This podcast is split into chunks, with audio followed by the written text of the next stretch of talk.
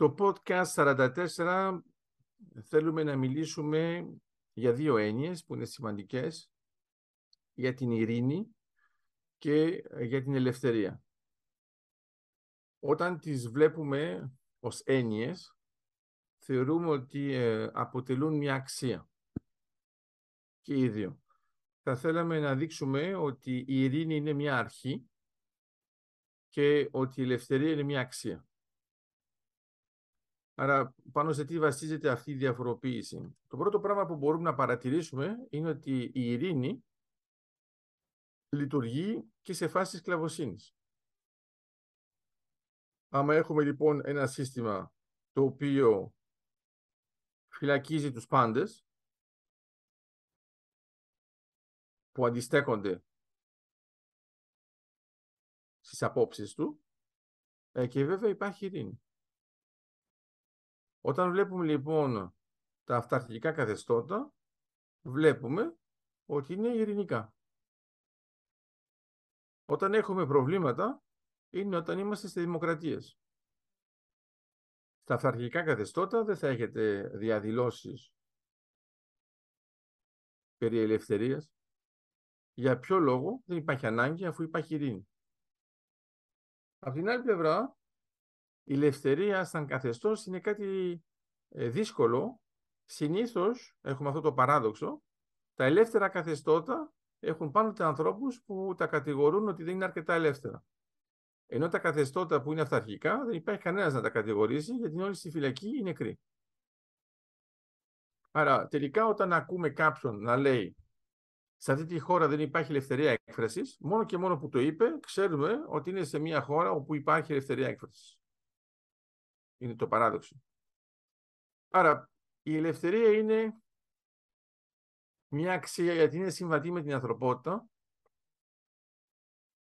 Η ειρήνη είναι καθαρά κοινωνική, με την έννοια ότι άμα μια κοινωνία θεωρήσει ότι αυτό είναι η ειρήνη, είναι μια χαρά. Δεν είναι ένα άλλο παράδειγμα. Όταν είχαμε ένα ρατσιστικό καθεστώς στη Νότια Αφρική ε, και δεν μπορούσαν να εκφραστούν καθόλου οι μαύροι, ε, οι λευκοί θεωρούσαν ότι είναι ένα καθεστώς ειρήνης. Δεν ήταν ένα καθεστώς ελευθερίας, αλλά η ειρήνης ναι. Δεν είχε πολέμους, είχε ειρήνη.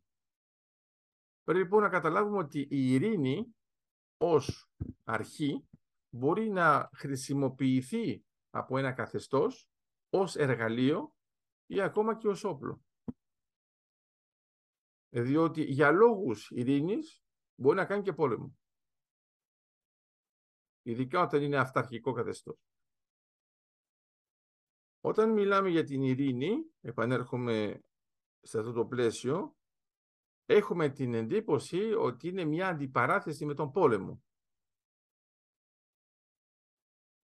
Όπως τον βλέπουμε και με τον ε, Τολστόη, πόλεμος και ειρήνη, με τις αναφορές που έκανε όταν ε, μελετούσε την ιστορία με τους ε, πολέμους του Ναπολέοντα. Στην πραγματικότητα είναι σπάνιο αυτό. Ε, από τη στιγμή λοιπόν που μπορούμε να βάλουμε πόλεμος ή ειρήνη, έχει ενδιαφέρον να σκεφτούμε πώς είναι αυτά τα πράγματα συγκρίσιμα, αφού ο πόλεμος δεν είναι μια αξία. Ας πούμε, θα μπορούσε κάποιος να πει πόλεμος ή ελευθερία. Θα του λέγαν όλοι πώς τα βάζεις αυτά τα δύο μαζί. Μπορείς να κάνεις πόλεμο για να έχεις ελευθερία. Μπορείς να κάνεις ένα πόλεμο απελευθέρωσης. Ναι, αλλά πόλεμος ή ελευθερία Στην πραγματικότητα ο πόλεμος είναι μια αλλαγή καθεστώτος. Ενώ η ειρήνη είναι μια συντήρηση. Άρα αν το καθεστώς είναι αρνητικό, η ειρήνη το συντηρεί. Άρα στην πραγματικότητα η ειρήνη σε αυτό το πλαίσιο είναι μια σταθεροποίηση ενός καθεστώτος το οποίο είναι αρνητικό για τους ανθρώπους. Αυτό σημαίνει λοιπόν ότι η ειρήνη δεν λειτουργεί ως αξία, λειτουργεί ως αρχή και κατά συνέπεια όταν είναι θετικό το πλαίσιο είναι θετική, όταν είναι αρνητικό το πλαίσιο είναι αρνητική. Η ελευθερία λειτουργεί ανεξάρτητα. Είναι θετική. Η ανθρωπότητα θέλει να είναι ελεύθερη. Όταν βλέπουμε την ανθρωπότητα και να ζητούμε τι είναι κάτι αν υπάρχει κάτι που την αγγίζει, την αγγίζει βέβαια η ελευθερία. Η ειρήνη, στην πραγματικότητα, αν κοιτάξουμε την ιστορία της ανθρωπότητας, μπορεί και να μην βρούμε ότι μια χρονιά που να μην έχει πόλεμο. Παραμένει η ανθρωπότητα. Άρα πρέπει να καταλάβουμε ότι η ειρήνη δεν είναι τυχαίο που χρησιμοποιείται από τα αυταρχικά συστήματα για την προώθηση των ετοιμάτων τους. Π.χ. το να καταπατάς τους ανθρώπους που αντιστέκονται σε σένα είναι για λόγους ειρήνης. Γιατί δημιουργούν μια αντιπαράθεση η οποία θα προκαλέσει προβλήματα. Η ειρήνη θέλει μόνο λύση. Η ελευθερία είναι του προβλήματος. Το να είσαι ελεύθερος σημαίνει ότι πρέπει να διαχειρίσαι προβλήματα γιατί έχεις επιλογές. Όταν είσαι σε φάση ειρήνης, έχεις προβλήματα. Όταν κοιτάς λοιπόν ακόμα και ένα έργο του Orson Welles και να φέρουμε στη χρήση της ιδέας του Big Brother. Μα όλο το πλαίσιο είναι της ειρήνης. Και αυτό το έργο δεν είναι τυχαίο, που γράφτηκε στην περίοδο του ψυχρού πολέμου και ουσιαστικά αναφέρεται στη Σοβιετική Ένωση.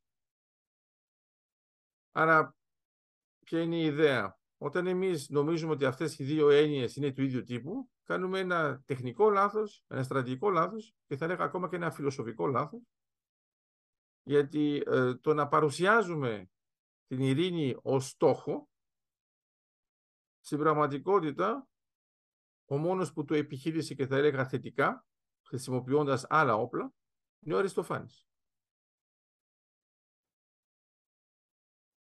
Και έχει σημασία. Άρα όταν ε, βλέπουμε την ειρήνη του Αριστοφάνη ή ακόμα και τη Λυσιστράτη, εντάξει, για να μην πω για τις εκκλησιάζουσες, η έννοια της ειρήνης, ακόμα και σε αυτό, είναι όπλο. Και για να πετύχουν αυτό που θέλουν, οι γυναίκες χρησιμοποιούν τα πάντα. Με μεγάλη επιτυχία, πρέπει να το πούμε γι' αυτό. Άρα πρέπει να καταλάβουμε το εξής. Ο Αριστοφάνης δεν έγραψε την ελευθερία. Έγραψε την ειρήνη. Μπορούσε να γράψει την ειρήνη, γιατί ήταν θέμα αρχής. Άρα μπορεί να υπήρχε μια αντιπαράθεση. Το να γράψει την ελευθερία, ποια αντιπαράθεση θα έχουμε; Καμία. Αυτά για σήμερα.